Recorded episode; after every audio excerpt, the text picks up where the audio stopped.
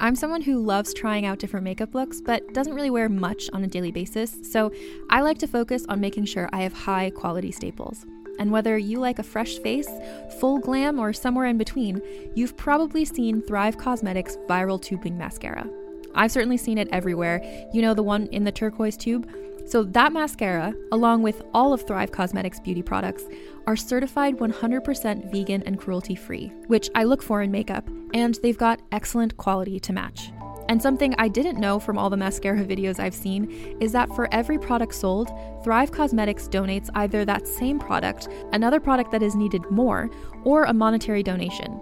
They've worked with over 500 nonprofits to help with a wide range of causes like supporting cancer survivors, people experiencing homelessness, education access, and so much more. Knowing that makes me feel even better about using their products. And I do enjoy using them. Like I said, I like having high quality staples, and so my favorites are products that are multi purpose, like the Brilliant Eye Brightener. It comes in a bunch of colors, and I like using them as eyeliner, eyeshadow, and even highlighter. Thrive Causemetics is luxury beauty that gives back. Right now, you can get an exclusive 20% off your first order at thrivecausemetics.com slash thrive. That's Thrive Causemetics, C-A-U-S-E-M-E-T-I-C-S dot com slash thrive for 20% off your first order. All right, this is Clint Schaff. You listen to my favorite podcast with my favorite dudes, Josh Levine on Rebel Radio. Fuck you, Josh. What's up? This is Rebel Radio. What up, what up? This is DJ Nu-Mark. This is Peanut Butter Wolf. It's your boy. It's okay. Keep checking out Rebel Radio. Rebel Radio. This is Rebel Radio. We're in the place right here. Ah. Rebel Radio is going down. Would you say Rebel Radio? Oh, wait. Let's do it again. Rebel Radio. What's up, Rebels? Welcome back to Rebel Radio, the weekly show where I talk to the rebels who are shaping youth culture. We find out how they do it, why they do it, and what you can do to get a little piece of the pie for yourself.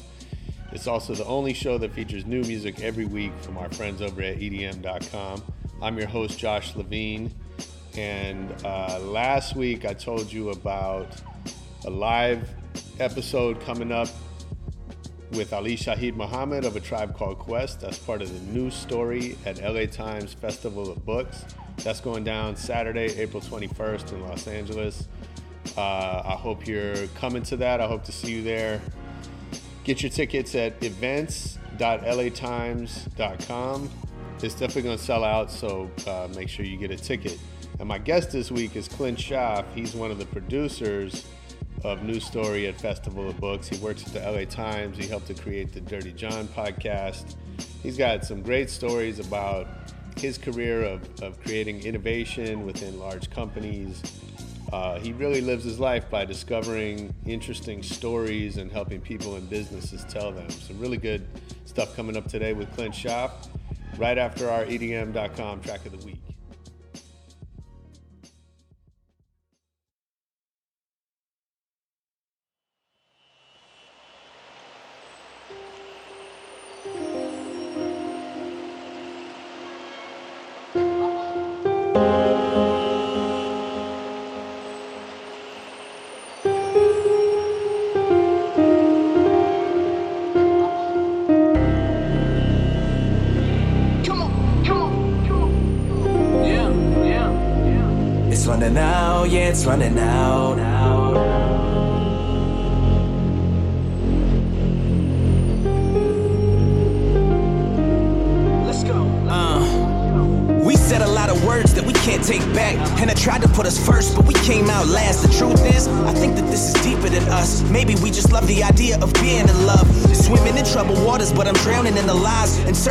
Truth, all I found is our demise. Her love was made of glass, I'm trying to pick up every piece. Waving a white flag, I just need a little piece. First you hate me, then you love me, then you hate me more. No, I gave you lots of ammunition, guess our love was war. We keep breaking up, then making up, and that's why we all go around in circles like we're stuck in. Yo, that was Bro with Running Out, the EDM.com track of the week. If you like that one, get over to EDM.com for more new music. And now let's get into the interview with Clint Schaff.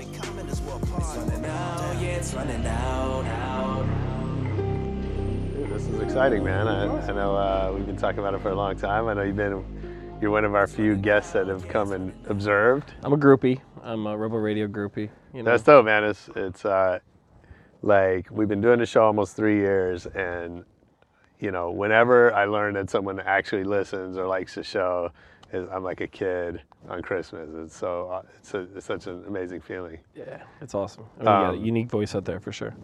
Cool. Yeah. Well, uh, I want to make sure we talk about a news story Yeah. and uh, what we're doing, what we're doing and you're doing, and all that. I'm really excited about that. Um, but I want I want to I want to learn. I want to talk about you first. All right. Um, and, well, let's promote news story. Yeah, let's do So it. we, we have that. So we, uh, LA Times Festival Books, this long-standing franchise, beloved amongst bibliophiles, I think they're called, and uh, Angelenos left and right. You know, 150,000 people came last year. Wow. Uh, it's been going for 20 plus years, and uh, this year again at USC. And uh, this year we wanted to expand the aperture of the event to not just talk about books, but also to talk about um, the storytelling that is central to Los Angeles. So that's Sure. you know, we, plenty of literate people here, but when you think of LA, you think television, film, music, Right. um, performance, you know, increasingly VR, AR, podcasts like this.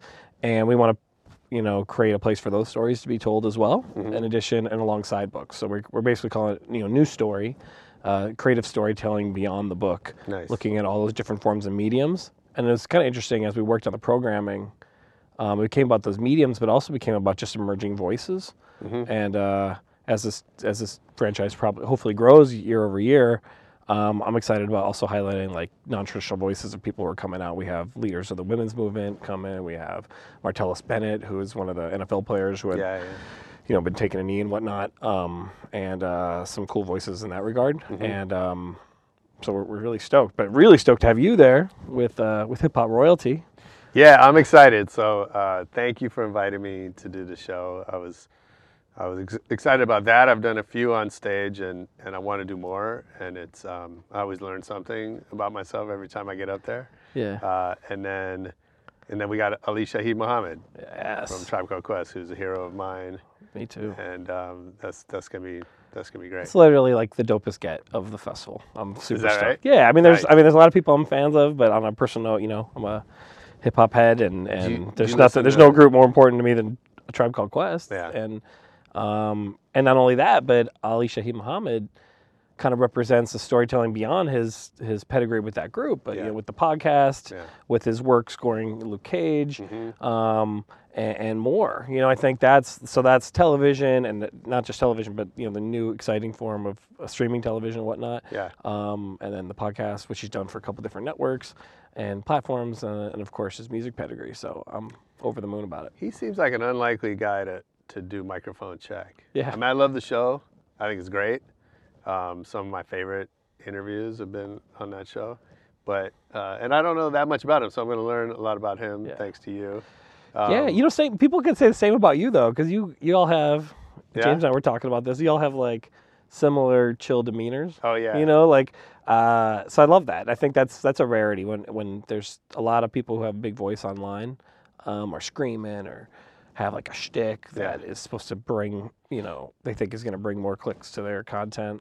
I think it's cool to have people who are themselves who are just curious about other people and. And it, but aren't, but also have a few stories to tell. So Uh, cool. Well, I'm excited to do that. That's uh, April 21st. April 21st, 22nd. You're on Yeah. the 21st at Yeah, yeah. 1, I think, or 1.30? Who else is on the show? What? Give me some. Oh, yeah. Well, other folks we've got, we've got uh, Moby in conversation with Bob Lefsetz, uh, Nice. also on the podcast stage.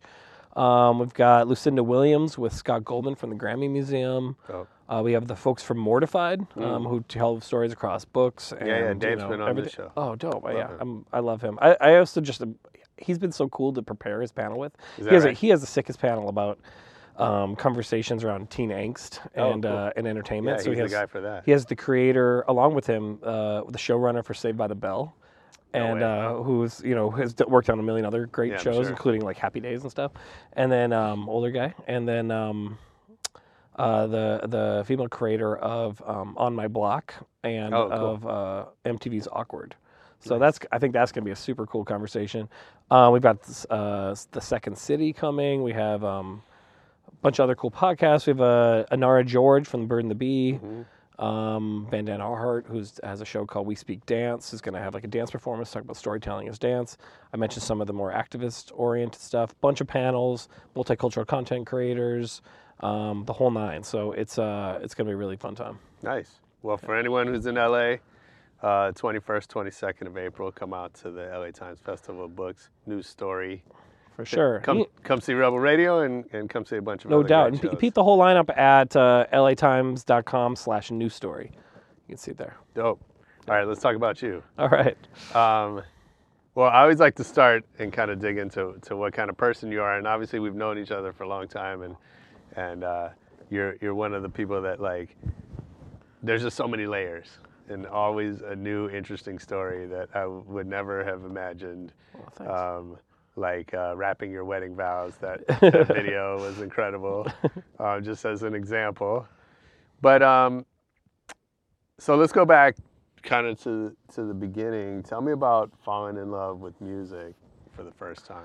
Oh, for sure. Um, I mean, well, I'm from a small town in North Dakota called Mandan. So um, even as a young kid, it was just about. Uh, I'm really thankful for where I grew up in a lot of ways, but I just looked for every opportunity I could to, to get out of state. so it was like join any group, apply for any competition, do anything that like gets you on a bus somewhere or on a you know gets you to Minneapolis or wherever. Right. And um, That's the big city close by. yeah, exactly. Okay. Close by, meaning like six, seven hours. Yeah. Oh wow. Um, and uh, so music was the way of the less uh, less costly, more frequent version of that, right? So, um, you know, I think that my first music I fell in love with. Know, there's a couple summers there where it was like Phil Collins, Michael Jackson, Uh huh. Fat Boys, Nice. Beastie Boys, License to Ill. Um, you know that that and that and that was cool. Um, what all the music had in common was basically steady drum beat.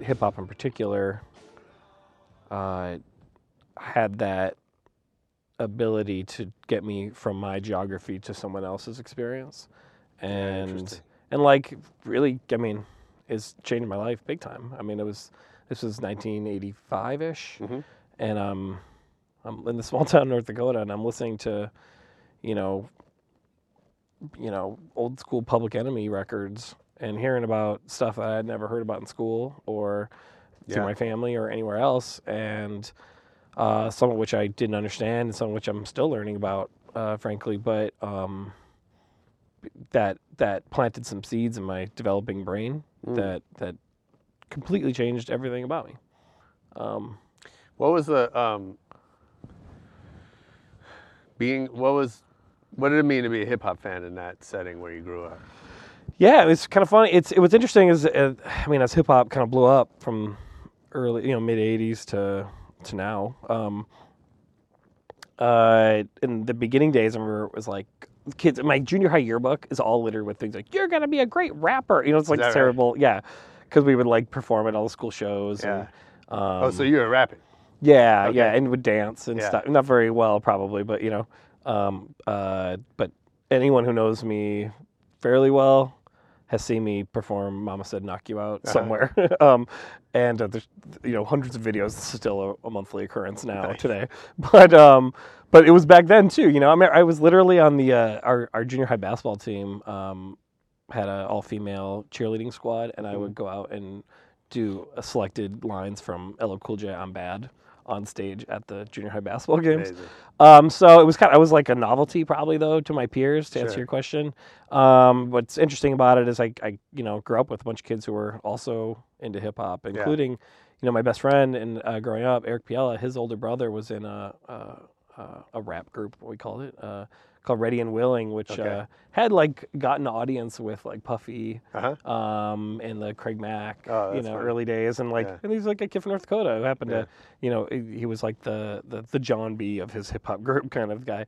But um, as a result, like, you know, I was listening, I was reading the source back back, you know, ninety or so. Yeah. I, I I imagine I'm got to be one of no more than five people who subscribed to the source in North Dakota Sure. in 1990. Yeah. Um, and uh, yeah, so that was that was cool. Um, and it was interesting to see as as folks, you know, and I also what was interesting, you know, mainstream rap was so popular, it's Hammer Mhm. and whatever, and I never, I still don't hate on that stuff. I I, I think Hammer is the most underrated in the game. Um, Okay. uh, just because people de- refuse to acknowledge the significance of that era, uh, that that that pop rap, but Sure. um, it was really fun and got the party started. So Absolutely. yeah. Yeah. That's interesting because, you know, you, sort of describe trying purposely to be an outsider, right? And I think, you know, a lot of the stories we've heard about people that, you know, uh, like hip hop was outsider music for a Yeah. long time. Yeah. And, uh, and I think a lot of the a lot of the stories are people who felt like outsiders to begin with, and then therefore were sort of drawn to hip hop as their soundtrack or their or their um, and then they f- form community around that. Almost sounds like you for you is kind of like the opposite because you were. Um, it sounded like there wasn't a hip hop community No. where you were growing up, and so it was you. Yeah, I mean, it's and a, you know, a dozen of my friends too. Yeah. So who, all of which are have done something related to industry. and Some of them, several of which work work in hip hop and labels now. Yeah. Um, but yeah, it was it was yeah, it was different than that. We weren't rebelling from anything, but um, I like to think my consumption uh, and and and you know self self declared citizenship in hip hop um, came from an interest in um, in travel and service. I think It Mm. sounds so weird, but it was like I wanted to know experiences that weren't my own, Yeah. and and not from, you know, from a very positive standpoint, Mhm. and then also um, th- there were important stories being told. But people who weren't getting to tell stories elsewhere, Yeah. and I wanted to be a part of that. Um, however that meant, if that meant buying CDs, or or or getting singles, or Yeah. you know nowadays if that means trying to put my money into artists I think are doing cool things. But that that I guess that's again that's funny. I mean, I, it sounds so serious of an answer, but that was true at like twelve, maybe. Yeah. You know, yeah. Um, how do you do that now? How do you how do you find? Uh, what'd you say? Find stories that aren't your own. Like, what does that look like today? I mean, part of that is just like uh, being really social with others and asking what they're into and Yeah. looking for things that are um, different from whatever I'm already into. So a lot of times now that means, I mean, I almost exclusively listen to hip hop. I want to be one of those people who says, you know, "Oh, I listen to all kinds of stuff. Yeah, like I don't. I listen to hip hop almost exclusively. But um, so I make a conscious effort now New to do and the old? opposite. Yeah, new and old. I mean, a lot of old, but Yeah. yeah. And uh, and I'll but I'll say, you know, now I'm like trying to say, you know, to my wife who also likes hip hop but likes other stuff. Like, what are you what are you into right now? She's like Macintosh Brown. Who, who the hell's that? I don't know who that is. Okay. Listen to it. Oh, this is this isn't bad. You know. Yeah.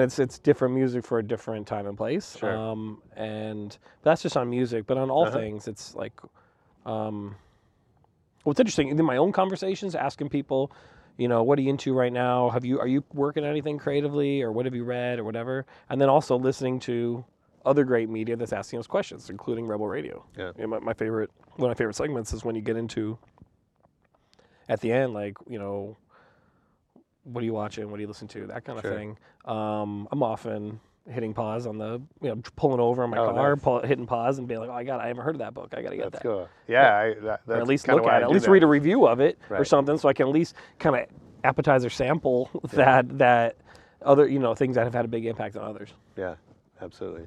And uh, can we talk about the Israel trip? Yeah, sure. So, because that's kind of an example of what you're talking about, right? Yeah. So, tell tell us about that. Yeah, I mean, I applied for a um, uh, uh, it's called a reality trip, I think, it's from the Schusterman Foundation, um, where I'll be joining about 50 other storytellers on a trip to Israel in June um, to. And I, th- I believe the agenda is that we meet, you know, a TV station, some creatives, Mm. um, all kinds of different storytellers in Israel, um, and that's on the surface kind of a random thing for me to do. I'm I've never been to Israel, never been to the region. I'm I'm, I'm not Jewish. I'm I'm not previously affiliated with this organization, but I'm super intellectually curious and um, and and the and the, the storytelling in this foundation is grounded in service um, as well. It's uh, from a values a cultural perspective, and which vibes well with mine. And um, I just what I'm I'm stoked about. You know, a lot of people be like, "Oh, take a week off work, fly across the country with a bunch of strangers." I don't know, you know. But I'm just like the no, serendipity. It does sound amazing, right? I didn't I didn't I didn't undersell it very well. Um, but the um, the serendipity that can come from that is Yeah. exciting, and I just um, I go into those kind of situations with a lot of confidence that uh, someone in that, in that amongst that 50 or someone I meet there or whatever is going to be a lifelong or decade long collaborator and all kind of things will happen. I mean, that's Sure. again, this isn't unique to me. This is like all of us. That's how we, uh, you, your, your partner, your spouse, your, your friends or whatever. It all comes through random serendipity a little bit. I just like to press the gas on it and enhance that a little bit more um, by putting myself in positions, making investments in things, serving, um, and just trying to be deliberate about it. Yeah, but one of the things that stands out to me is like you seem to have no fear. Like from getting up on stage, like as a kid, which I didn't know that Yeah. you'd done, to to now to you know karaoke, to like flying across the country with a bunch of strangers or across the world. Like uh, from the outside, you look pretty fearless. Yeah, I mean, thanks for saying that, but uh, I don't know if that's very true either. I think what's what separates me from a lot of the uh, culture shaping storytellers and content creators that I admire and try to, you know, support is that they they really seem to have no fear. They go out and put in the the ten thousand hours to do their craft well. Sure. Whereas um, I have a, and it's worked out pretty well for me in life, so I'm not mad at myself. But um, I operate out of fear a lot. I, I'll I'll often look at the array of options. I'm a really interested person. I'm somewhat interesting, but I'm more interested than I'm interesting. And I'll look at the array of things, paths, or opportunities that, that are in front of me that have me pretty excited. How am I going to spend my Monday? All right, I could do a lot of things. I could go talk to Josh. All right, well, that sounds more interesting. Um, and I of that array of things, which one feels safe and I, I feel like has the best worst case scenario and also has good out you know good positive outcomes. Um, but uh, that and that's worked out pretty well to take the the safest of the exciting options. Okay. But sometimes I do want if I if I could delete that fear or use that fear as motivation, you know, maybe there's maybe sometimes there's a more exciting option in that set Can you think that I'm some- not Can you think of something you, you would have done had you not been um, afraid of it? Well, I mean, I yeah, I mean, there's a reason. You know, most of the folks who are in my uh, peer set uh, or people I admire are entrepreneurial, um, and that they own that they, they publish their own media or they um, own their own business or they run their own agencies or they do their own podcasts. And I do a lot of that stuff, but I often don't um, attach my name to things as directly as that on an ongoing basis. And um, so if I, I feel like you know, I'll, I'll take a victory lap. Say I think I've been an early adopter on a bunch of stuff. You know, this is a weird example, but in college I I had some deep internships with the sustainability framework that before everyone was talking about sustainability and you know 10 years probably before inconvenient truth and all that. Mm-hmm. And i was like that was a thing. I was going to go really deep on that as a career for for a year. That was the thought i had. Sure. but instead i was a tourist who dabbled in that and instead of going deep on you know well who knows what kind of impact or and, and wealth I could have created had I gotten involved early, you know, but instead Yeah. of, so, but so for better, it's a, it's a, for me, it's like a continuum of like depth, depth versus um, breadth. Okay. And if I can, and I've, I've chosen to go mostly on the side of breadth. Yeah. And, you know, I change up my career path every, you know, half decade. I change jobs every few years. Um, and again, I take all those experience with me, and I'm really happy with how that's created my life and my career. Um, but if I really dedicated myself, you know, for 10 years to the same idea, I'm pretty Maybe. sure it would win. Yeah. Hey, I hope you're enjoying this one. Uh, if you are, let's go back in the Rebel Radio archives. Check out my interview with Dave Nadelberg. He's the founder of Mortified, the Mortified podcast, Mortified events. They got TV shows. It's uh, people on stage sharing their most embarrassing stories from their childhood. It's an amazing thing. And Dave is also going to be one of the featured podcasts at News Story at Festival of Books this Saturday, April 21st in Los Angeles. Come out and see Rebel Radio, see me and Ali Shaheed Muhammad, see Dave Nadelberg and Mortified. Get tickets now at events.latimes.com. So I mean, is funny. Just a, a, a family story that we don't talk about very often. My dad was in the uh, was in the Air Force and he had a part time job at McDonald's in Topeka, Kansas. This was way before I was born. And McDonald's, there were like this is when there were like ten thousand McDonald's in the world or something. Sure. And he had a chance to open up the first franchises in Seattle. It would have been Wow. a ton of money. And the decision my parents made at the time was like, oh, that's a little too risky. We should probably go back to Mandan, Uh-huh. North Dakota, and raise a family. Well, just think of what their life would be like now.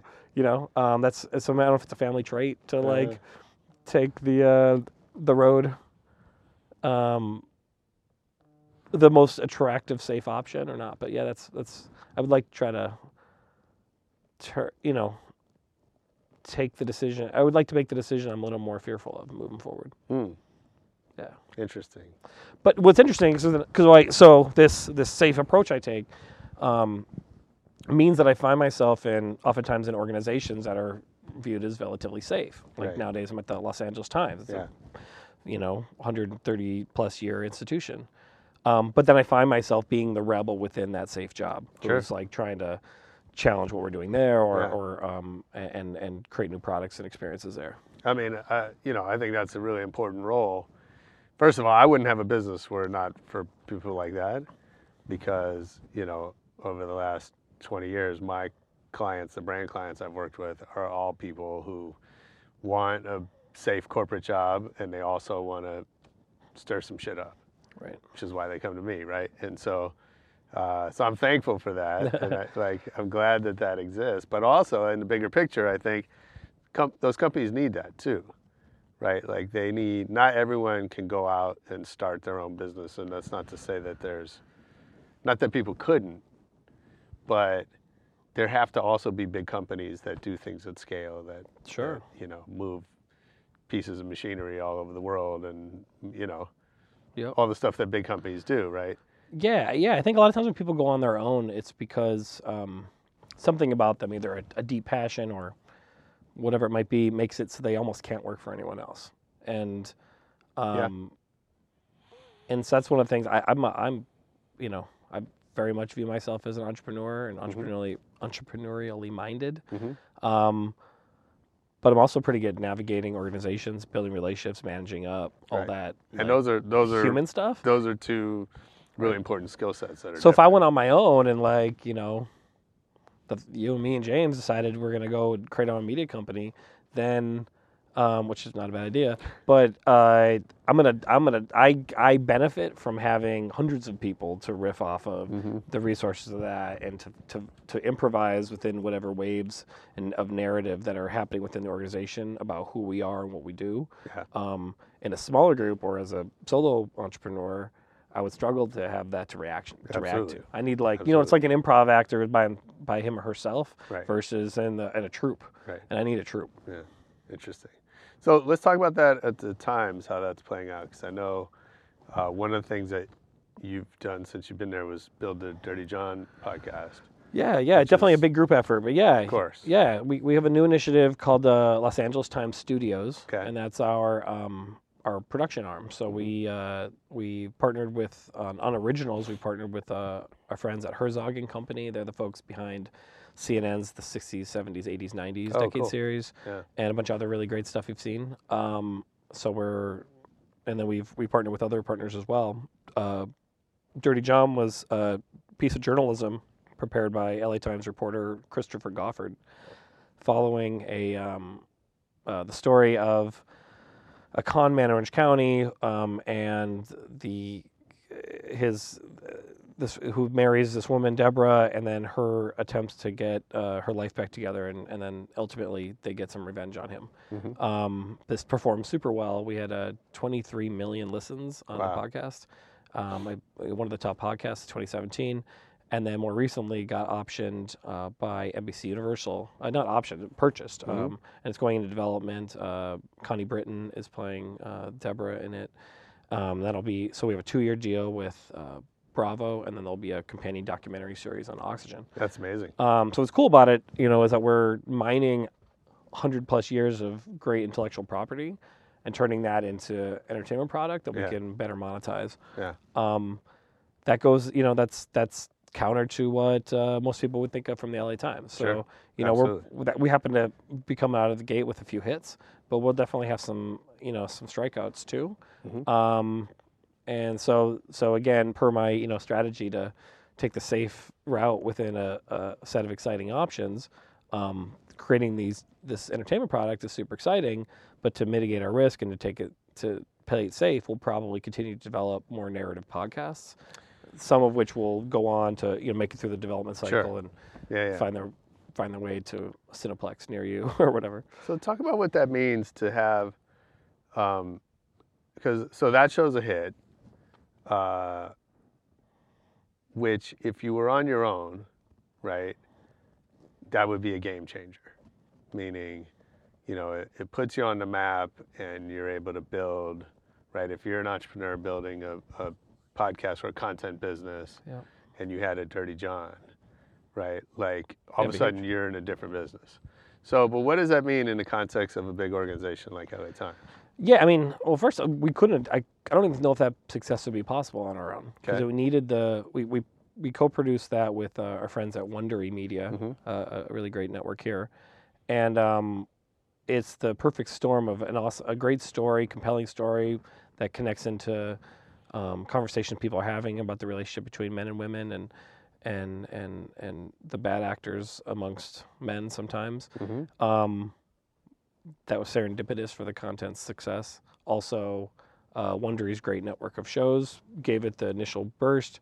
Um, Apple got behind it and started promoting it because the LA Times was on it, and they liked the idea of kind of legacy media consumers who read the LA Times, Hmm. Okay. maybe listening to their first ever podcast, which Sure. I'm sure I'm sure of those 20, you know, 23 million listens. yeah. A lot of them are the first Some podcasts I ever listened to. Yeah. So within our organization, though, it's tough. You know, we um, and and, and the reason why you know I love journalism. Why you know back when I was a youngster, I always wanted to be a journalist. We can talk about it if you want, but um, they're not into like monetizing product. They're there to like tell the stories that the community needs to hear and Right. to report accurately and fairly on those Sure. things.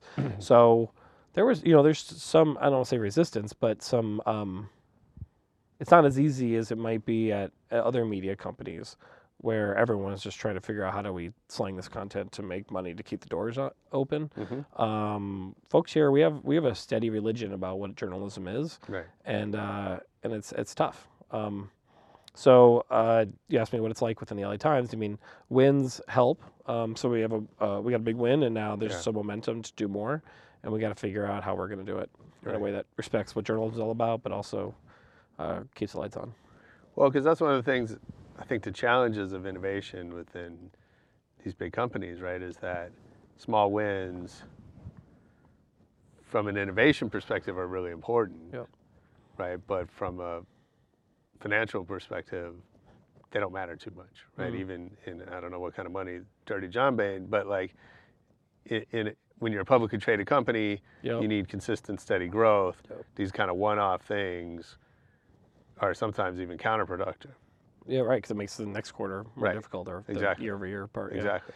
Yeah, it's something that's why I'd, I'd love to say. In I, I don't, I'm not gonna say I've figured this out, but I, in my role at the LA Times as you know head of strategy, I'd like to figure out how do we create a larger number of smaller bets, um, mitigate risk, but also to get more data on what works. And there's uh, Yeah. and uh, and just have more opportunities for serendipity that can happen. Um, uh, you know, again, just like whether it be going to Israel or whatever random things I like to do to increase my network. I wish that I think large organizations, if they can um, metaphorically take down their walls and collaborate with more people outside of their walls, um, good things can happen. Yes, that product that was the focus of your effort is important. It's good to have focus. It generates enthusiasm and momentum. Um, but also not having such tunnel vision to say that success, you know, rides or dies on that project. It could be that, you know, some experiment we do on the side doesn't work, quote unquote, because it doesn't generate revenue or make its money back. But maybe it was the kernel of some other thing that Absolutely. totally shifts our whole business and Yeah. changes the entire game. Yeah. Um, I, I think that's we. I would like to have more of that mindset. Mm-hmm. Um, uh, you know, one. I mean, I. You know, the LA Times is moving from a publicly traded company more now to a privately held company. The Right. sales uh, I, being put through right now, I believe. Um, and uh, I'm. Ex- I think I'm really excited about the new ownership. Additionally, no matter who the new owner is, I'm excited about private ownership Mm-hmm. because there's more, there's theoretically more opportunity for that sort of experimentation. Let's So go not- back a little bit to how you got to this point. So uh, one thing I learned about you reading uh, reading up that I didn't know in our friendship was that you'd been a White House intern Yeah. um, for for the Clinton White House. Yep. Uh, so what'd you learn from being from a White House internship? Um, gosh, uh, that was uh, you know that was the end of the Clinton administration. So uh, most of the staffers were on take using their vacation days so that they could work on the campaign. Okay. So I was it was pretty funny. I was like very self managed End of the second term. in the second term. Yeah. Yep. So um, this was during the recount and all that. I was like I was in the room next door to the, the when Gore conceded the election. Wow. Um, was working on a report like Yeah. by myself. Yeah, yeah. Um, what I learned there, you know, I learned that. Um, well, that was a rare thing, you know, as a kind of a hotshot kid growing up, and, and I did well in my in my small pond, big fish in a small pond kind of youth. yeah. Um, that was a. There were a lot of stellar kids who were interns there, and what I learned there was actually sometimes pick your spots on when you're going to try to peacock out there and show who you are. I that was probably one of the least uh, visible things I'd ever done. Like I just worked my face off on some e-commerce report that we were doing that talked about the role of e-commerce from 1992 to 2000, and um, and you know I just didn't get paid. I just drank free White House soda Uh-huh. and ate a one dollar McChicken for lunch every day, and uh, you know was on a solid budget of what twelve dollars a week for food, Sure. and um, and just working hard and realizing that that short term investment um, into a what you know appears to be a prestigious internship um, will be something that people will continue to ask me about 20 years later. Yeah, of course. Um, and you know that's which is kind of cool for someone who likes to entertain and be on stage and be the life of the party. Um, that was a, the intangible lesson I got from that was, you know, you don't have to do that every single time. right. There's time to take a, st- uh, a side Yeah, yeah, sure. I mean, what a seems like such a once in a lifetime experience. Yeah, it was awesome. Yeah. Yeah. Um, had you, like, were, were you thinking about that as a as a step towards a life in politics? Yeah, I mean, I'll always have some involvement in that. Right now, I'm involved with a group called New Leaders Council uh that's developing um, professional development for progressive leaders. Um, we have a really cool event coming up June 2nd uh, at Self Help Graphics in, Nice. in Los Angeles, Yeah, yeah. a fundraiser. Um, so check that out. But um, I'll always have some role in there. I think I'm less interested in being elected office and just rather serving in whatever Yeah, capacity pull I the can. strings. no, I mean, I, no, not, not even from that. For just from a service, the same thing that appealed to me about, you know, hip hop that we talked about earlier is I Right. think there are certain, um, there are people in all fields that that are there to serve, and there are others that are there to take, and I'm interested in the ones that are there to serve, um, and that includes politics. Yeah. So uh, I'm glad you brought up hip hop again because I know you were um, you're friends with the Rhymesayers crew and, Yeah. and have been involved with them over the years. It's the caffeine, the nicotine, the milligrams of tar. It's my habitat. It needs to be cleaned. It's my car. It's the fast talk they use to abuse and feed my brain. It's the cat box. It needs to be changed. It's the pain. It's women. It's the plight for power. It's government. It's the way you're giving knowledge slow with thought control and subtle hints. It's rubbing it, itching it, it's applying cream. It's the foreigners sightseeing with high beams. It's in my dreams, it's the monsters that I conjure. It's the marijuana. my relationship with those guys has evolved over the years in part because of social media. So it's like, you know, my friends and I will be the guys in the shows in LA or New York, or Chicago, or wherever I lived at the time, um, wearing a Twins hat, always representing Minnesota when the Minnesota artists come through. And eventually, over time, built up, you know, relationship as acquaintance with some of the artists. Um, some of my friends ended up doing work with them on the label side. Um, uh, I built a website for them, a hip hop karaoke website called Atmosphere Karaoke No way. um, and and it's gone on and on and on. And supporting their festival, supporting the work, and now and just blossomed into a friendship over time. But uh, what's again back to the serendipity mantra that I have, um, excuse me, um, is that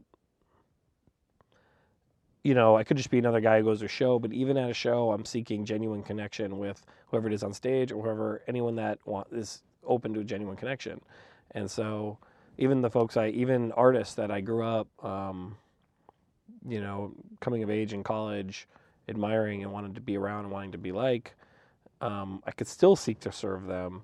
Could still try to support their artistry, big up their releases, um, be a genuine human being toward them, and over time, some of the time you'll, they'll end up being some of your closest friends. Sure. and they'll end up coming to your wedding and, and you'll you know and and it, it'll be a deeper relationship than you know retweeting. Um, Yeah. but but i you know social media gets a bad rap because it's about it's said that it's about superficiality or making people feel lesser than you and bragging.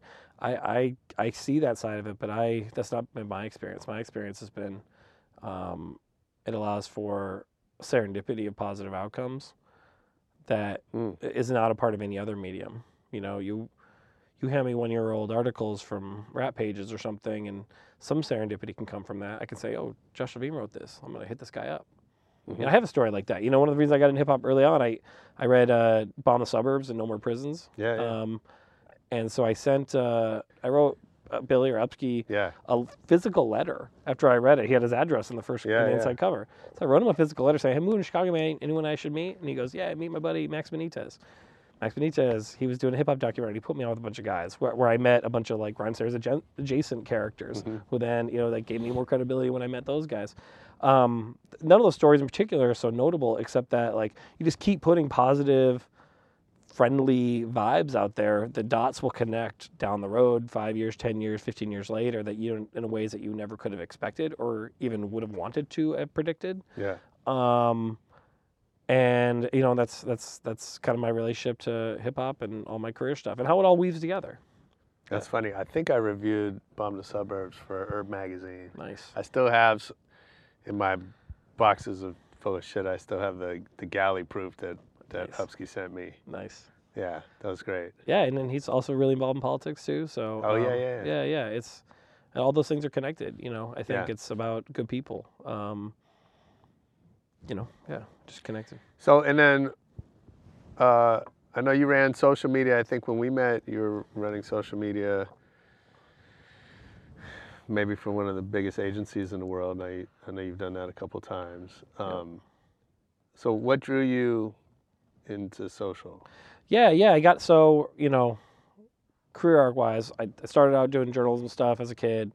Um, moved out here after uh, working for David Bowie and the White House, and then didn't know what What'd to you do. do for Bowie? oh, I worked for an internet startup called Ultrastar Uh huh. that we're Is uh, that the one that took him around public? BowieNet and yep, Oh, all that stuff. Yeah. Okay. I came right after they went public. After Okay. he went public with himself, and um, so Were you a Bowie fan? yeah, I mean, just well, uh, Bowie's actually the classic example of the kind of person I want to be or would want to be like. In that he's not only because he's, you know, amazing and talented and all that, but um, his ability to reinvent from album to album, from from phase to phase, Yeah. is what makes artists, you know, on the music tip. Bowie, Prince, I'll put Neil Young in that category. I'll put Kanye West in that category of people who you might not like different iterations of their career. Yeah. You might not like the Dylan Electric period, but he wouldn't be Dylan if he didn't do it. Mm. And um, That's how I felt about Yeezus. yeah, when I heard it and, and, like everyone was bitching about it, and like I was like, he's gonna be really glad he made this record in 20 years. yes, Yeah, I, I totally think that. I think that's and that's what I want. You know, in my you know non-brilliant, non-artist version of that is I'm trying to create my own you know Okay. Kanye or Bowie anthology discography of, of hits and stories, and I'm like, so I want you know I want my you know grandkids or something someday to say, oh yeah, Grandpa Clint or my friends call me Cleto, Grandpa Cleto will say. uh you know, he did this thing, he did politics for a while, and then he did the social stuff, and then he did this, and who knows what's next. And I would like what I'm doing five years from now to be radically different than what I'm doing right now. Wow. I'd like to be an evolution of it and Sure. to benefit from these experiences, but I'll be, you know, life's too short to stay in one lane forever. Yeah. Um, but so real quick, favorite Bowie song? Oh man, um, Or or the first one? I mean, just well, that fi- my first uh, experience with Bowie was uh, I had Columbia House or BMG Music Club or something. Uh-huh. If you don't send the thing in soon enough, they send you something. Oh yeah, yeah. and I got like a some Bowie album. Like it was like a Like it was like a- a mid career greatest hits Oh, album. okay, yeah, yeah. And I was like, man, I don't need this David Bowie. I'm trying to get I'm trying to get Silk or Right. Color Me Badd or something. Why why do I get this album? And uh and I was like, oh, this is gr- this is great. And then it only like a year or two later, I was like, oh, these are the beats to every Diddy song Right, right. or whatever. Sure. You know. Um. So I, yeah, there's like uh, you know, but I, like I like the stuff with Trent Reznor. Mm. Um, you know, that's kind of not commonly thought of as uh, Right. as his as his go tos, but I like that stuff. For me, so I, you know, it's just an age thing. So, you know, I remember the video for Let's Dance.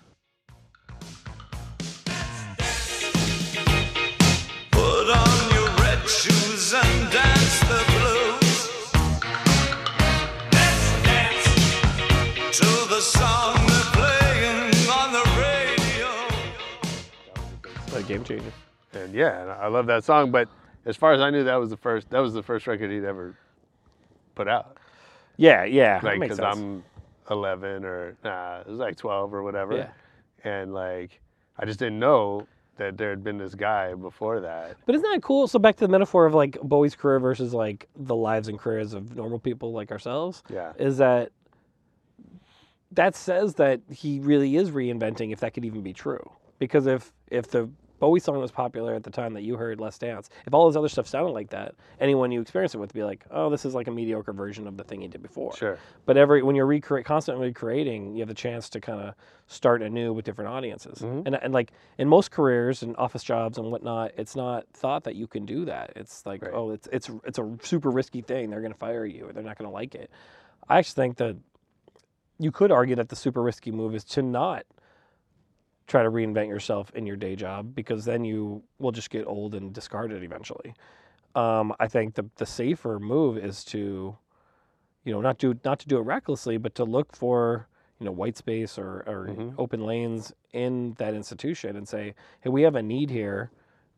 You don't know how to fill it. You don't know how to hire for it. I have a displayed interest in it. Let me let me take twenty percent of my time to go after that Sure. and, and experiment with it. And I think um, any reasonable employer is going to say, all right, as long as you get your other work done, let's give it a shot. You know, dabble Right. with it. Right. And if they don't want to say that, then you're probably not in the right job.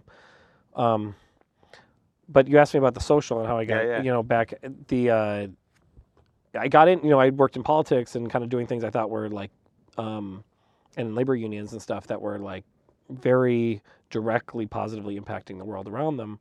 Um, I switched jobs to be to to join a, what was arguably one of the first social media agencies, M80, out here, and and you know the day before that I had uh, two days before that I had run the independent expenditure campaigns for three school board races here in LA, big big time dollar campaigns. I won two, feeling really good about it. Then the next day, um, I'm at this job doing a DVD promotion for Revenge of the Nerds, the Panty Raid edition.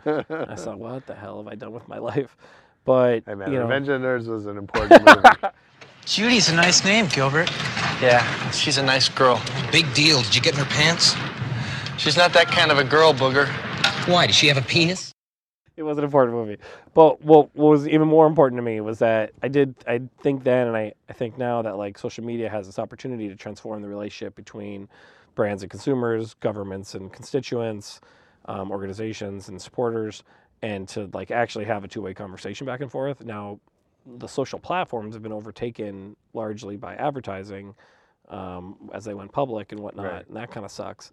But I think that the that social mindset of um, using technology or just in-person gatherings or parties or whatever it is to to mix up a different relationship between um, you know those supposedly in power and those who are not um, is helpful. So for an organization like the LA Times, that might mean um, let, let's keep you know let's keep our standards exactly as they are, but how do we create a better relationship with our readers, our non-readers, for story ideas or Mhm. capturing their stories or capturing their video and photos.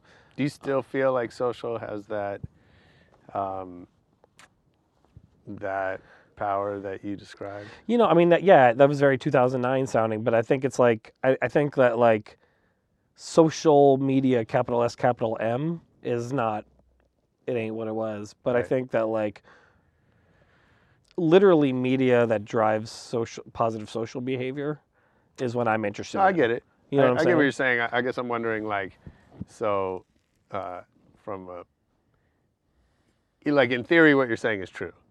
I guess what I'm wondering is, do you see a path to that practically from where we are today to there being media that has the capability to? Yeah, I'm, I'm I remain bullish on it. I think um, I've, I just have I have small examples every single day. Yesterday I was tweeting out and posting about this Mhm. LA Times uh, Festival Books News Story Festival, and um, I'm tagging folks in posts. You know, Linda Perry and um, and all sorts of interesting people who are then engaging with me, and I'm having conversation with them. I had a conversation with the creator of Netflix's On My Block yesterday. Nice. I that's she was going to be at my festival regardless, but I probably wouldn't meet her. But now Right. we had this one exchange, Yeah. and next time I see her again, we'll it'll be a little warmer than it would have been, Mm-hmm. and then we'll have another digital exchange probably sometime, and it'll get that much more warm, and then who knows? Maybe we'll there'll be some form of a collaboration down the road. Right. I just I think that's how all of it works. You know, even you and I knowing each other, it's not really about social media. I don't Mm-hmm. Right. think we like are big tweeters at each other or anything like that. But um, the mutual acquaintances and friends that we have, um, those relationships remain warm, even though they might be on the other side of the country or wherever.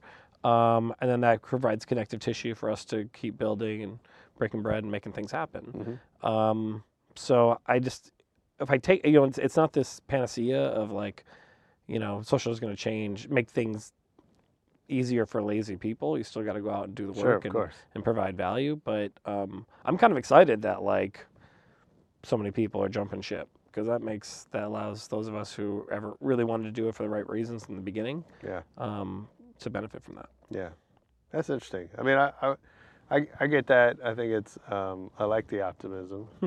uh, no, like I do. I appreciate it because I think it's easy to be really cynical about the whole thing. And, you know, I'm reminded of this Wired article that I read back in probably 09 about space. Hmm. And it was kind of like, do we have the ability to colonize space? Should we? Like, it was this big, broad discussion. And the article said, hey, what we should do first is learn from how bad we fucked up the internet and not do that again. Yeah, right. And right, and and it- and it was the, to me it was the first time going, oh, there's something wrong with the internet. I had no idea, right? And then once, but you know, and they were like, well, 98% of all email is spam, right? And Mm-hmm. you know, most of web traffic is fake or it's like there's all this nonsense, right? Look, I mean, and that's I, I'm. I need to do more research on this myself, but like I'm pro. Yeah, we probably screwed up some stuff on the internet, and I, I think some some much needed regulation is probably part of the solution there. Sure.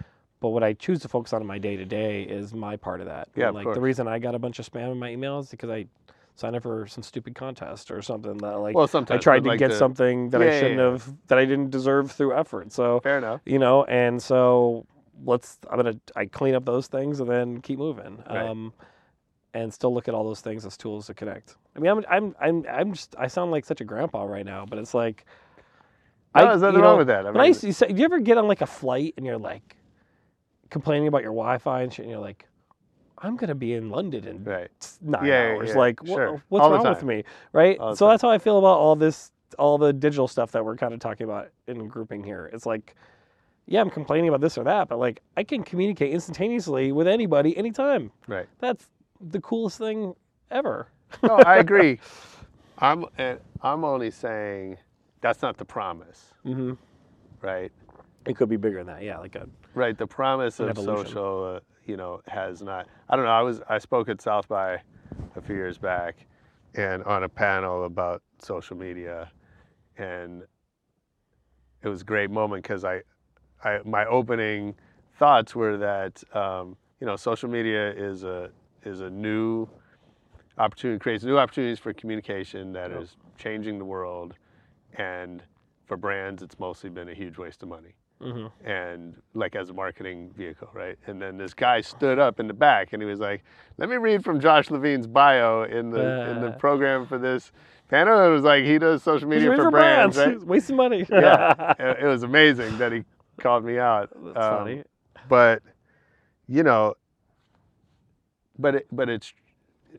I believed what I said, right? In that most of that social media is an advertising platform. Um, is mostly bullshit. Yeah, but so I can't both be true. Like it's maybe it's like maybe as a tool to talk at people, it's not as effective as marketers would have wanted, and they didn't make maybe you know to to support your point you made at that festival, maybe it maybe the money wasn't there or the value wasn't there for the money spent. Um, but but it's where I think it's way underutilized for brands and individuals as, as a listening tool. And so like if I want to know something that's going on Right. in any geography or on any particular topic or whatever, social makes it really easy for me to get in the room and listen to that conversation Yeah. without having to spend a bunch of money. And that those benefits, no, there's no like you know accountant with a calculator calculating all the time spent uh, saved by engaging with communities. Right. eh, Um, And that's actually my and that's listening. actually that's where I think all the action is. You know what I'm saying? Like well, that's want- actually yeah. my biggest complaint is Okay. that what brands should have done was use those tools 80% for listening, hmm That's it. right? And what they did instead is said, "Oh, we have we have ad graphics that we need to get out, Right. so let's do that."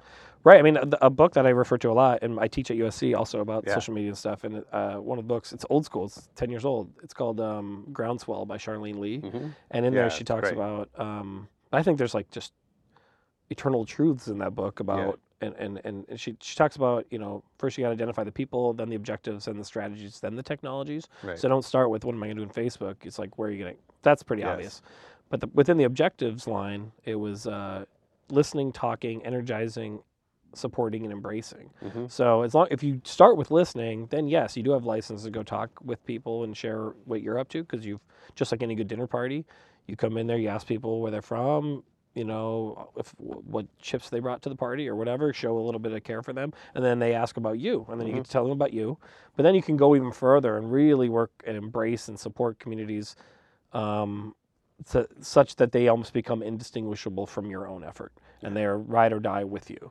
And that is like, if a brand could figure out how to do that, that would really provide them, that would inoculate them from dips in their business or, you know, would give them some license in the event that something does go wrong, Mhm. that there'd be a community of people who have their back. You know, storytelling is obviously a huge buzzword. Yeah. Um, for brands, and I'm still, I mean, I'm still not sure that marketers know what that means. Um, Well, I mean, what I think what really makes marketers uncomfortable about it is is this. This is something I learned from uh, Mike Bonifer. Has a really great group called Big Story. You should check out. So he talks about how how stories can't be all positive. That's a that's a boring story. Right. So my way of saying it, I think I jacked this from someone, is that like Batman's more interesting. There's a reason why Batman movies are on top of the box office every time. Um, and Superman has a more mixed record of success. And it's Hmm. that the only thing interesting about Superman is kryptonite. right. Um, he's too perfect. And or you know, and his like orphan story is also interesting. So it's only the weaknesses of these characters that Mhm. actually make them interesting. Mhm. Nobody just wants to see someone kill it all the time. Right. And the brands want to kill it all the time. There's no, there's Yeah. no, they rarely want to say there's a challenge. Whereas the interesting part, so when a company has a misstep or or just flat, there's an opportunity for them to to it has to be done. You know, you don't want to you know badmouth yourself, I guess, but um, to truly be a storyteller, you need to have several acts in the story, Right. and not all of them are going to be um, super exciting and make the protagonist look great. Mhm. So you have to have lulls in the story, and um, and the other thing that's makes marketers uncomfortable is as consumers of stories, we tend to think that stories are always linear A to B to C and then it's over.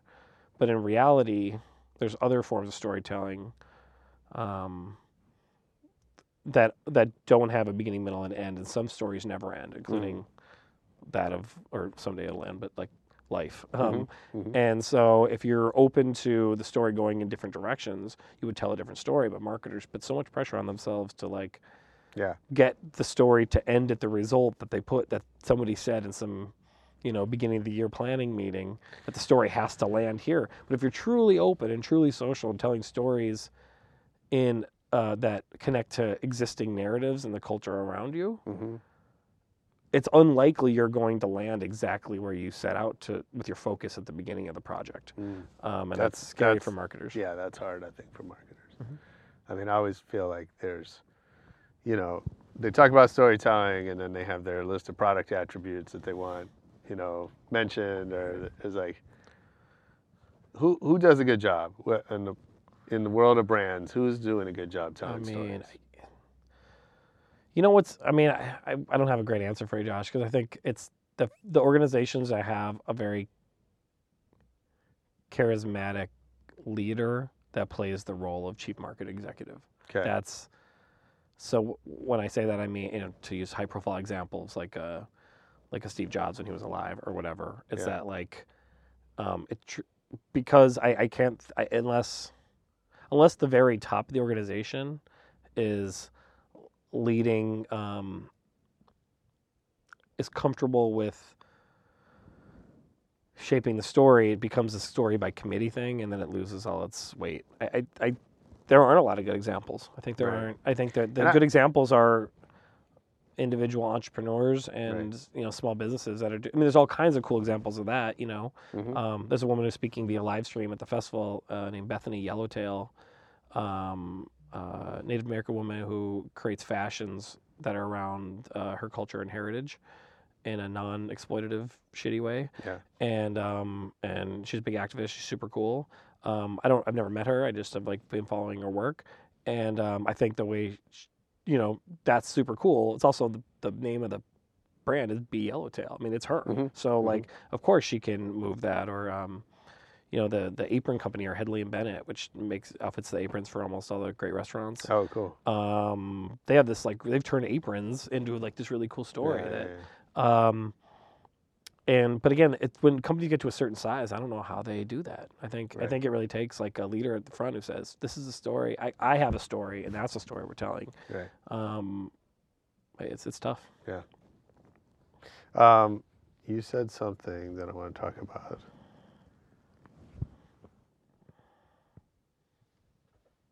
Oh, yeah, you quoted Mike D Hmm. Uh, Oh, on Twitter. re- oh yeah, well you like the rebel thing, yeah. He said, I'm, I'm interested in trying to do things that I feel I have no business doing. Yeah, yeah, that was in a Vulture interview with Mike D, and I I So- tweeted, yeah. Give, give me an example from your own life. I mean, well, helping produce podcasts for the Los Angeles Times. I've I had never produced a podcast before. There's all kinds of great people, including Yeah. a couple in this room, Yeah. who, who had, you know, a year ago had more license to do that than I did. Um,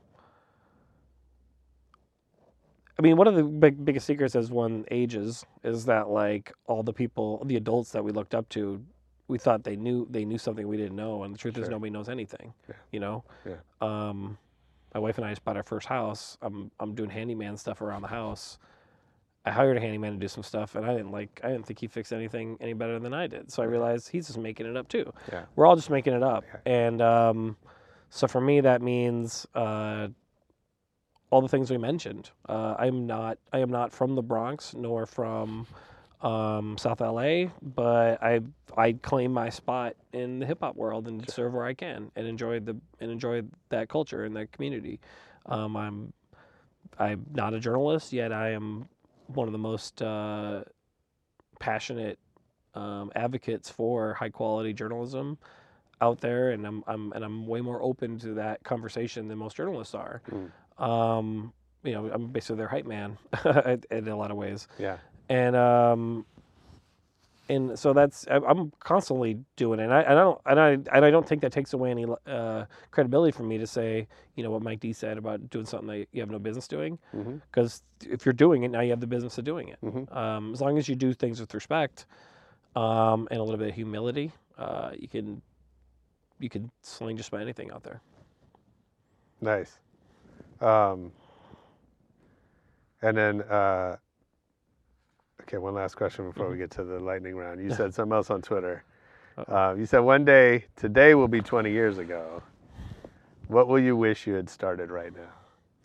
Yeah, that was a quote from this uh, really cool woman named Bailey Hancock. Um, and that was a reminder to me. That was me kind of putting myself on blast, saying, "Start the thing now, rather than do." You know, I'm, Yeah. I I told you this this depth versus breadth thing that I'm constantly grappling with in my own brain and career, Sure. and um,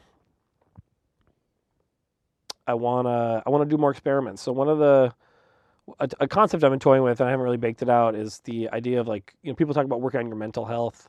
Um, I happen to have pretty healthy mental health, so I want to work on my experimental health, and I Mm. want to do whether that be quarterly or semi-annually or whatever, like pretty deep dives on creating some product, and, Mhm. and I want to also use it as a way to build and um, maintain and strengthen networks. So Mhm. if I identify a, a key person in my life that I want to work with, but because they don't work at the other times or because they got some other thing, we're unlikely to work together. Let's come up with an idea. Let's knock out a product, a prototype, or uh, you know, a proof of concept. Get it out into the world and see how people react to it. Mainly for the purpose of learning. Now, if it happens to turn into revenue, that'd be that'd be really cool too. I like Yeah, revenue, yeah. but um, far more interested in like getting feedback on it to learn to apply to that endeavor to to my core 9 to 5 job or any other serendipitous things I discover along the way and I'm just collecting stories um, and experiences uh, through experiments Awesome. Yeah. I love it. Can't wait to see the experiment. well maybe we'll have to do one together For sure. I, I've and I do this now but yeah I want to do it with um, more publicly Okay. I guess right because Yeah, then yeah. there's more opportunity for someone else to say Yo, Clint, I saw you talking about blah blah blah. I want to get down with that. I I Yeah. have graphic design skills to bring to the table. Boom. Absolutely. You know? Yeah. Yeah. Cool. All right, let's get to the lightning round. All right. So tell me one decision that changed your life forever. Uh, uh, you know, the decision that changed my life forever was to go to this Washington journalism conference in high school. That sounds pretty boring. What was interesting about it is like I met some girl from LA. It was like a camp romance. Mhm. And that led to me having in my head that LA is a place that I might want to be many years later. Right. Interesting. And it got me, and it's the first time I had been to either coast, Yeah. so expanded my whole thought about who was in the world, and and met a lot of cool people from around the globe at that particular event, Mhm. and just really changed my whole. It kept me from you know my small town any any remnant I had of small town mindedness. Um, really kind of converted me to a global citizen. Nice. Yeah. Um, you just reminded me I was you're the second White House intern I've met. Okay. Because I was, what year was that? It's about 97, 98. I was invited to meet a group of uh, Harvard Business School students who were Nice. out here on a trip, and Monica Lewinsky was there. Okay. All right. And like nothing else was discussed except for her. Like everyone, just everyone was like, I'm sure. yeah, that was crazy. Well, I mean, again, like the serendipity, you never know. I mean, I, I don't, I don't, I don't know Monica Lewinsky, but I'll say like the work she's doing right now, anti-bullying and stuff. Yeah. This work that she wouldn't have had had she not had to go through all the shit she went through. She got bullied pretty heavily. And and the truth is, I mean, you know, I, I don't know what's in her. I hope that she's in a good place. And I'll say that like she's she's found like a vocation. Yeah. Like she's like literally making a big difference in a lot of people's lives in a way that you, there's no way she would have charted. Clearly, no nobody would ask that put on themselves that that kind of, public scrutiny. course. So, um, you know, you just got to keep rolling and improvising. I think she's a good example of that. That's right. Okay, complete this sentence. I Hmm. don't have talent. I have blank. Uh, I don't have talent. I have friendliness. Okay. yeah, just- Yeah, that's uh, that's a true statement. yeah, I think um, you know it's one one jam. It's you know even uh, my in all the jobs I've worked at, I've always left positive relationships and good networks there, and, and continue to try to shout out those employers and stuff. And it's a mixed record of success, and, and some of those jobs are better than others Of course. but um, for myself and on their end. But I I basically have this feeling that if like if if we ever met, even if we didn't have a great experience, you're on my team Mm. because if you do well, I'm somehow related to that energy, and I'm gonna. And I still, and I, I feel like I have uh, the ability then to reach back out to you and do that with humility and sense of service, and I might be able to benefit from that success. I want everyone, and then and then by extension, anyone I haven't met is just someone I'm one conversation away from Sure. having met. So Yeah. I just want everyone to do well, and that's I call that friendliness. Okay. I like that. So if I worked for you, what's something I would hear you say over and over? Uh, you know what I say all the time? I just gotta I gotta quit saying it. Is uh, Give one more. I say this. Well, I probably shouldn't say this, but and then I say something I probably shouldn't say, and it's usually some um, harkening back to some personal story that I think relates to the situation at hand. No, I think that's actually, I think that's actually an important thing to say. Right? I think you know from the the the training I've done in sales and leadership and and all that stuff. Right. I think um, there's a benefit to. There are ways you can give yourself license Mhm. to say things that are important and necessary, but depending on how they're delivered, they could derail the conversation. Right. So I've often said in sales meetings, I also say, "Hey, I know you're supposed not supposed to say this in a sales meeting, Yeah, yeah. but here's the truth, Right, right? right. And that's served me really well. Sometimes, who would you be most excited to learn as a fan of your work? Oh man. Um, g- I- you know, I, I'm trying to figure out who they. You know what? What I, I, I like people. I would like someone to appreciate the variety of my work who's also across a lot of other variety. This is a Mm. weird example, but like maybe it's because I'm working at the storytelling festival. But like right, but I'm I'm making a list of the people who I think are killing it across various mediums. And a lot in the entertainment world, that would be like everything from Childish Gambino, Donald Glover, to Steve Martin, Mm-hmm. to um, eh, eh, to whomever. And I, I think it's like I, I to Oprah. I think it's cool when people who can accomplish success in entertainment and in um, really serious kind of justice efforts. And, uh, and and so there's there's a long list of those people, but I hope to someday join their ranks. Cool. Yeah. What's your favorite city to travel to? Oh, there's uh, my favorite city to travel to is New York City. Nice. Just the energy there is unparalleled, and um, I just feel like every Yeah, day there is three days worth of days. Yeah. I, New York's one of those places that, you know, I've been there so many times that I'm sure you have. And like once in a while, you'll discover something new, a different part of town or like, Yeah. just some. Well, the same block will be something. different. Yeah. Well, uh, yeah. that year over. That's the other Sure.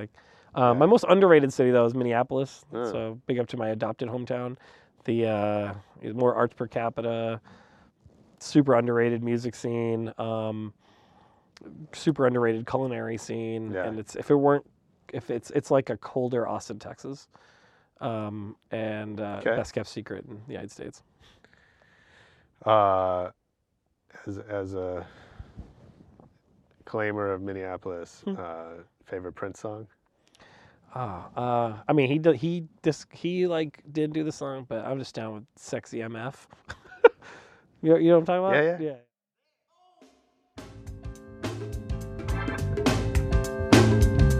In a word or two, what you I wanna do. No, not your body, your mind, you fool. Come here, baby. Yeah. You sexy motherfucker. That's my jam. Um, I'm down with the whole catalog, but uh, Of course. yeah, constant stream. Yeah. Um, that's that's just a fun time in my life growing up. That song. Um, but there, there's so many others. Love Prince. Yeah, the best. What's the last great book you read? The last great book I read. Um, I read a bunch of really good books as part of this Seth Godin Alt MBA Yeah. program thing. Um, damn, the, the one is the Art of the Start Oh yeah. was a good one. Yeah, Guy Kawasaki. Yeah, and uh, the, damn, I can't remember the name of this other book, but um, I kind of into like parables Mm-hmm. about business. Mm-hmm. Or my favorite books of all time generally have a character. I guess this mirrors this conversation. Who like has a has very strong feelings about one thing, and then has an experience, and then changes course. You know, like What's an uh, example? well, like as a kid, my favorite book in high school was the autobiography of Malcolm X, Mhm. and how you know the the, the changes in, in Malcolm's life. Sure. Um, or in fiction like Siddhartha or books like that. Like I think, um, just because I think that's the life. I think that's more true to our actual human experience Mhm. that you're um, you can get set in your ways and live one kind of uh, one directional life but I, I think it's a lot more rich to continue to discover and reinvent and to and to look at life in chapters you know Yeah. and I don't know if that's school or whatever you know uh, going to traditional schools but you know, high school is four years for me college is 4 years Uh-huh. for me and I kind of think in four year blocks Interesting. um, and I think maybe that's a good thing. You know, I, for better and worse, or same thing like sports. Yeah. I like Yeah.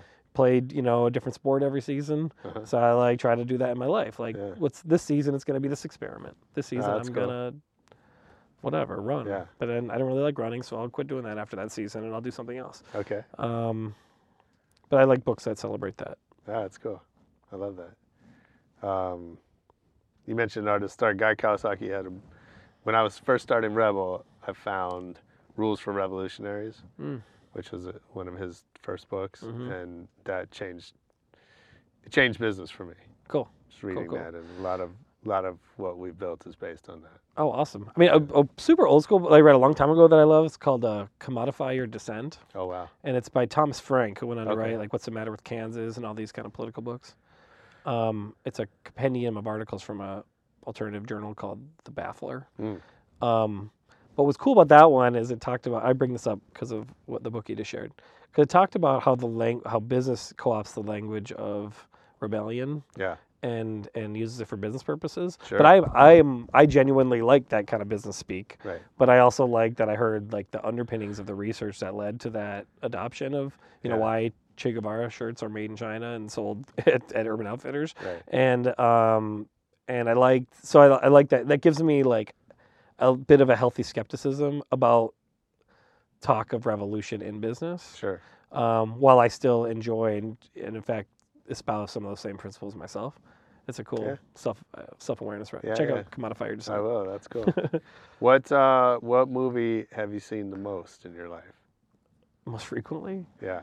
uh, well, I've probably seen Old School the most, and and the reason, What a great um, movie. or Elf, and I'm not even a big Will Ferrell fan, but Okay. Elf I just watch every holiday season, so Yeah. there's that. And then Old School was like my go-to date movie Uh-huh. because it was like everyone's seen it already. Starts out with nudities, Right. so that's good. And then, and it's funny, so it's like a light movie. So it was Yeah. like I thought it was like the perfect like come watch movie, uh, movie. not bad. So I watched Old School a lot. Yeah. Okay. or or part of old school. No, oh yeah, I'm a gentleman. You, know, you gotta watch the whole thing. Absolutely. Who's your favorite DJ? Favorite DJ. Um, well, I know he's a favorite of yours too, but I'm gonna say DJ Jazzy Jeff is uh, just from the whole thing, production, Yeah. the variety, all the non hip hop stuff too. Yeah. Um, just love him. Got a chance to meet him once or twice. Really nice guy too. Mhm. Um, but on a on just on a personal note, like people I met, you know, I um, big Z Trip fan. hmm Uh, just a really fun live show that gets all audiences jumping. And then um, there's a, a lesser, uh, not as quite as well known DJ uh, named DJ Abilities who Okay. toured with Eyedea, Oh yeah. the late Eyedea, um, on Rhymesayers, and he's still uh, DJing. And he was just like a, I'm not sure if I'm saying this right, but like a DMC champion or Uh-huh. whatever he was.